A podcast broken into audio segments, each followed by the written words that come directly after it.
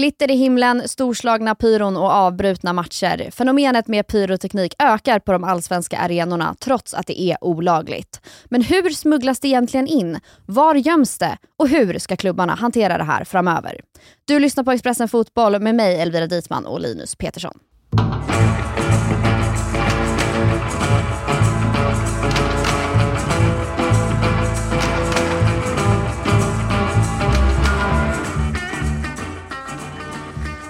Linus, du har ju spenderat eh, en jäkla massa tid med att djupdyka i det här ämnet pyroteknik. Nu senast såg vi AIK Blåvitt och det var enorma fyrverkeripjäser. Eh, berätta om det här fenomenet. Ja, vi har ju sett det ganska i rätt många år nu och på väldigt många håll runt om i allsvenskan. Vi såg även på guldmatchen där Malmö FF Elfsborg. Det blev långa avbrott på grund av pyroteknik av olika slag. Och det har ju nu då när säsongen sammanfattas ökat i år och varit ett, ett ett år med ännu mer pyroteknik än vad vi sett tidigare, om man då framförallt jämfört med 2023 och sen har det varit pandemi och sådär. Men det har varit ett år med, med mer pyroteknik än tidigare och då, då blir det ju någonting som man gärna vill djupdyka i och försöka förklara hur det ser ut och fungerar.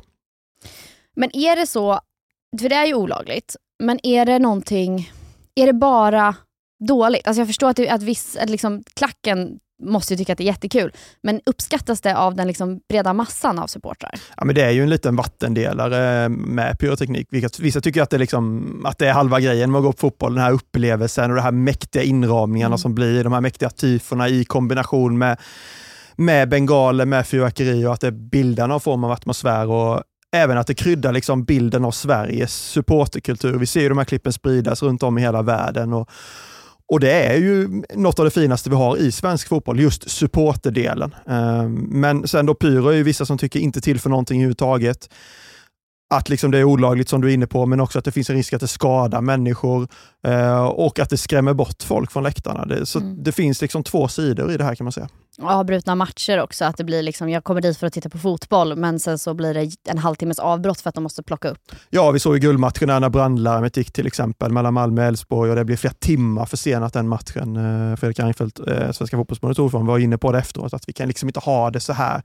Folk går ju på matcher för att man, ja, men man ska vidare i livet sen efteråt. Man kanske har barn som ska lägga sig. Ja, men du vet, klockan rinner iväg och sådär. Så, ja, det är också en aspekt av det, att, eh, att, att det pausas matcher. Och I förlängningen tror jag också om det fortsätter så kommer vi nog också få se avbrutna matcher. Att man kanske behöver spela klart inför tomma läktare dagen efter till exempel. Att man, mm. att man bedömer att säkerhetsläget är så allvarligt att man inte kan spela där. Då. Det kommer vi nog få se om den här eh, ökningen eh, fortsätter eskalera. Mm. Och du som har, eh, som har ja, men hört dig för och undersökt det här ämnet, när det är så här enormt stora liksom, fyrverkeripjäser eller fyrverkeri, fyrverkerier som vi ser över arenorna. Det känns helt omöjligt att det är någonting som ska kunna smugglas in på kroppen som man har hört att vissa gör med bengaler. Ja exakt, reporten testar snart ja, i en TikTok nära dig. Nej men det är ju, alltså när man tänker liksom insmuggling av, av pyro så är det exakt det första man tänker, att man, man placerar det på ställen på kroppen där det inte får ske visitering. Och mm. Absolut att det är saker som förs in den vägen, men men om vi tar IFK Göteborg AIK som exempel så var det alltså långsmala eh, tårtor eller lådor, tio stycken, med hundra utskjutande fyrverkerier i varje. Och det säger sig självt att mm. Det kan du inte smuggla in där du inte får in. Eh, visiteras. Exakt, det är helt omöjligt. Eh, utan då, då, då smugglas det in på arenorna på andra sätt. Eh, och det är det här jag lite har försökt reda i, eh, hur det här går till. då. Eh, och ja, det finns ju många olika vägar att gå, men det polisen pekar på är att det sker med hjälp av, ofta med hjälp av personer kopplade till klubbar eller till organisationer runt om klubbarna. Det är inte liksom bara funktionärerna på själva arenorna som det är kopplat till, utan det är faktiskt inne ja, både, i klubbarna. Både liksom. och. Eh, de vill väl inte specificera det mer så, mm. men alltså personer som rör sig på arenorna och polisen och även klubbar som jag pratar med, de beskriver ju arenor som stora samhällen egentligen. Eh, mm. AIK, när jag pratar med dem, så jämför de ja, men ett derby där det kanske det är flera hundra hundra, upp mot tusen personer som jobbar på Friends Arena. Mm. Det är mm. alltid från kiosker, det är städning, det är liksom ja, med insläpp, det är säkerhetspersonal, alltså det, det, är hur mycket folk som helst. Och oddsen att någon känner någon och du vet att det sprids, mm. det är ganska stor. Eh, och polisen pekar till och med på att det kan, ja, att det kan användas mutor och att man övertalar folk att smuggla in det här med hjälp av betalning och så vidare. Mm. Så att, det är väl det stora eh, polisen pekar på, att det är personer kopplade till matcher och till mm. organisationer mm. som hjälper till med det här. Så det är inte att, de, eh, att supportrar som vill smuggla in liksom tar sig in liksom över eh, olika staket och sådär för att ta sig in, utan det är oftast någon som faktiskt måste öppna åt ja, dem eller ger nycklar. Men det, men det förekommer också, vi ser ju på många arenor som är väldigt öppna.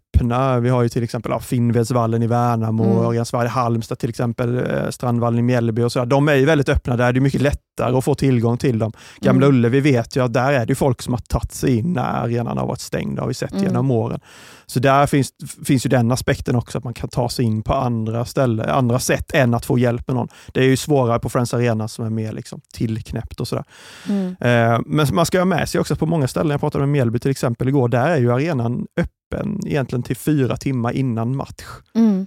Och då är det ju liksom, ja, då, då, kan, kan du komma in på ja. den och sen då gör de en liksom koll av arenan och en ordentlig genomsökning av den för att försöka hitta då gömd pyroteknik. Mm. Men det är ju väldigt svårt. Eh, om vi återkommer till IFK Göteborg och AIK där så de fyrverkeripjäserna som användes där har ju, hittade man ju ett misstänkt gömställe under ena kortsidan mm. på läktaren. Hur kan de inte ha haft koll på det här eh, liksom, gömstället innan? Det känns spontant som att om det är någon som borde veta exakt hur arenan ser ut med alla skrymslen och vrår så är det klubbarna som är där ja, och alltså dess det är, servicepersonal. Det är möjligt att man har koll på det. Som jag har förstått är det ett väldigt litet utrymme som liksom inte som inte fyller något syfte egentligen. Det, det mm. finns liksom ingenting där, utan det är mer ett byggnadstekniskt utrymme mm. som mellan läktare och lite pelare. Och sådär. Så man har säkert koll på att utrymmet finns, men man har väl inte liksom koll på att det har använts av det här syftet. Och Det kanske mm. inte har gjort tidigare heller, men, men nu lär man ju säkert behöva göra någonting åt det. Vi minns ju också, bara för att fortsätta ta lite exempel, eh, mm. cupderbyt där mellan IFK Göteborg och Gais för några år sedan. Där det på Bravida Arena på Hisingen, där det också sköts ut, jag tror det var 600 fyrverkerier den gången. Då hade man ju fått tillgång till ett bollförråd på arenan när man hade lyckats gömma den här pyrotekniken. Ett mm. bollförråd som tillhörde en, en mindre klubb från Hisingen. Då.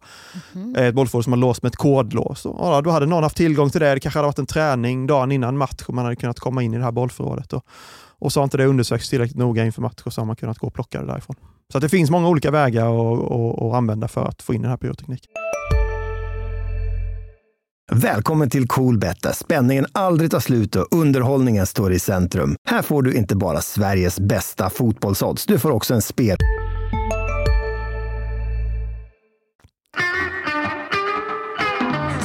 Men hur ska klubbarna försöka, alltså, för jag gissar att de flesta klubbarna vill försöka stoppa det här eftersom det är olagligt och det stör och kan vara potentiellt farligt.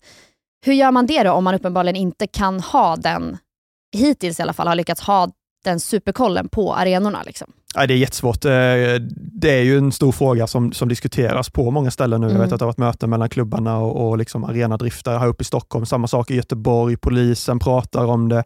Eh, Svenska fotbollsförbundet Fredrik Reinfeldt var också ute och sa att vi, vi måste liksom råda bot på det här. Mm. Eh, och några, någon klubb jag pratade med häromdagen sa också att vi kan liksom inte se ett nytt 2023, 2024. Så det kan inte vara på samma nivå. Det kan får inte fortsätta gå åt det hållet. Så jag tror att man kan vänta sig rätt mycket krafttag här till nästa säsong kring just den här frågan. Samtidigt, innan vi kommer in på eventuella lösningar, så ska man ju också, mm. alltså, de här personerna som vill ta in den här typen av pyroteknik, de är väldigt kreativa. Ja, vad är det, um, vad är det ehm. mest alltså om man, om man, inte, man ska inte, såklart inte liksom höja och hylla folk som gör olagliga saker. Men vad är det mest kreativa vi har, som vi vet om att folk har använt för att ta in? Det känns som att det kan finnas jättemycket spännande. Ja, jag försökte ju ringa in lite historier och man hör ju de här, du vet, eh, kasta över staket-grejerna. Mm. Liksom, att, ja, men, om du går runt till den sidan av staketet och jag går hit och så möts vi och så kastar du över grejerna till mig. Mm. Det är ju inte så kreativt kanske, men det görs Men ändå. effektivt. Eh, det, mm. det, det, mest roliga historien som jag hört hittills är från Finnvedsvallen i Värnamo. Eh, där ligger Dina Lagan, hemtrakter? Mina hemtrakter. Lagan, en liten år in ju egentligen mm. runt hela arenan. Har de seglat in? De hade tydligen eh, spänt en fiskelina över Lagan. Eh, och då berättade vännen att de har ju kontroller. De går ju liksom ut med den här sträckan för att det mm. går en cykelväg precis jämte. Så att de sa att ett rep hade vi sett. Liksom. Mm. Alltså ett stort rep, det hade vi sett. Men en fiskelina ser man ju inte. Nej. Och då har de här människorna då använt den här fiskelinan för att vinscha över en väska med pyroteknik. Eh, och så på så sätt undvika visitering och få in det på arenan. Så att ja. man ska ha med sig i liksom att man kanske kan vara kritisk mot klubbar och sådär, att det kommer in på arenan. Att, att de är väldigt kreativa de här människorna som gör mm. det. De har full koll på vad de gör och de hittar hela tiden nya lösningar. Till vad spännande det måste liksom. vara för klubbar då att vara så här, okej okay, vad är det mest kreativa som vi kan komma på? Som är för de måste ju, kontra, ja. ja. men för de ja. måste ju vara steget före tänker jag. Eller liksom, det är väl hela poängen kommer ju behöva bli att de måste mm. vara för steget före.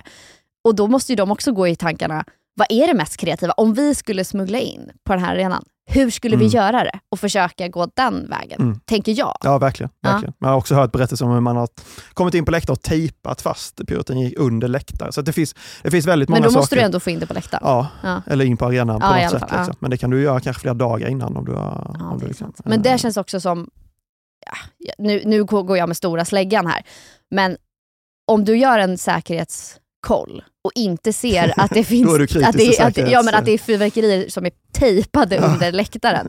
Det måste man väl ha koll på? Ja, Eller det, det är det jag tycka. som inte nej, nej, förstår? Absolut. Det, nej. Det, och det görs ju grundliga sådana kontroller innan varje match.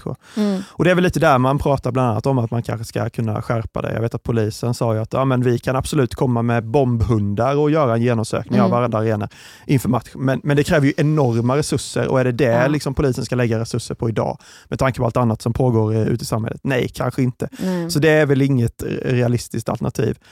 Vet du hur mycket de har hittat som de har lyckats eh, väldigt förebygga? Lite, väldigt uh. lite säger de. Uh, återigen för att folk är så skickliga på det uh. de gör, att få in den här typen av mängder. Eh, de får typ rekrytera över någon som tidigare har varit, du vet så amnesti, ja, att ge såhär, vet du vad, du åker inte fast, ifall, eller vi kommer inte läcka dig om du berättar för oss exakt hur det funkar. Och sen kan jag tänka mig att, eh, utan att ha ett belägg för det, man, man använder väl inte samma metod flera gånger om. Nej. Har man väl hittat ett gömställe och använt det, ja men då kanske då man det, testar något nytt nästa gång. Då är det eh, använt och klart. Liksom, exakt, liksom, så att jag, tror, jag tror att det, och det känns som att det är väldigt svårt att få fast, få fast det här och få ordning på det. Mm. Det klubbarna pratar om nu då att göra är ju att ja, men eh, förbättra det, liksom, skalskyddet heter ju liksom Vad är det? ja, men det är väl typ att se till så att obehöriga inte kommer in på fel ställen på arenan. Ja. Så att man, man har koll på skyddet runt hela arenan egentligen, enkelt förklarat. Att förbättra det, eh, men också liksom att, att förbättra visitation av personal som jobbar på arenorna.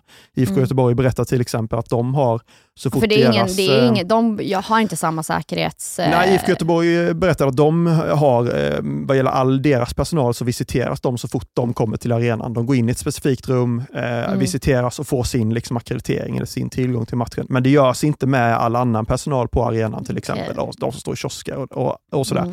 Mm. Eh, så att det kan ju vara någonting att man på något sätt utvidgar där då.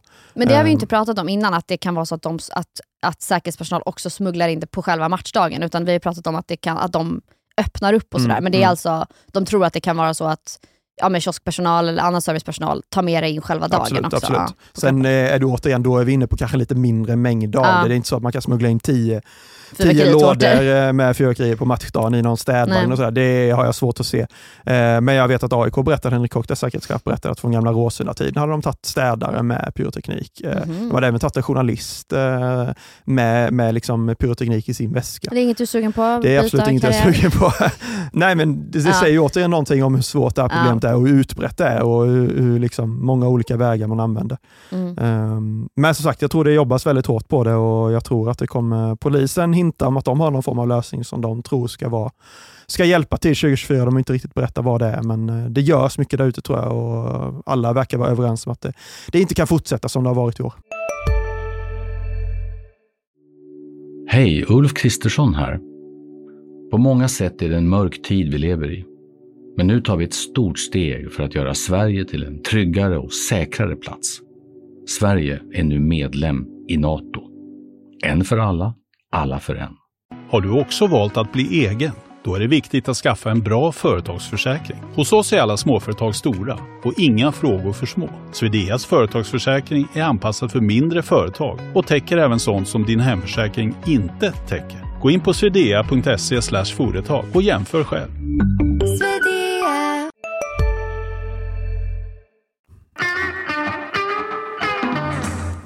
Vad tror du då, efter att ha pratat med alla? De säger att det finns lösningar. Tror du att det kommer att lösa sig? Eller svårt, att se, det, mindre, svårt att se det, men eh, det krävs nog väldiga krafttag för att, för att lyckas med det här. Det är möjligt att man kan lyckas få ner det lite, men jag tror som sagt eh, med allt vi har pratat om här att, att vill man få in det så, så finns det så idag så många vägar som man kan gå. Det finns så mycket kreativitet där ute så att jag tror att man löser det. Man ska ha med sig att det här har ju blivit också en lite större fråga med tanke på den förhöjda terrornivån eh, som råder i landet. Mm. Och kan man smuggla in, nu ska man inte dra några stora växlar, men, men ja, kan exakt, man smuggla in annat. Kan ja. man smuggla in pyro och gömma det eh, under läktaren på Gamla Ullevi, varför skulle man i teorin inte kunna smuggla in en bomb eh, om man nu eh, vill ha det syftet istället. Liksom. Så det är ju väldigt sårbart.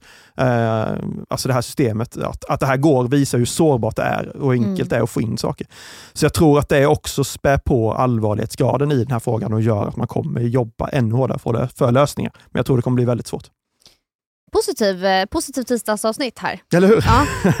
eh, men, och på den positiva note så eh, ska det bli spännande att se om de hittar en lösning. Och, fram, och Då får vi väl göra någon typ av uppföljning inför kommande säsong, då, eller när nästa säsong drar igång för att se hur det, hur det ser ut på arenorna.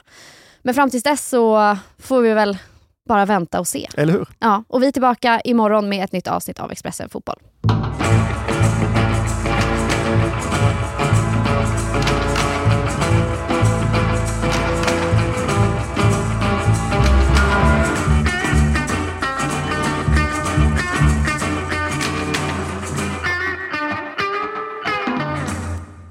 Du har lyssnat på en podcast från Expressen.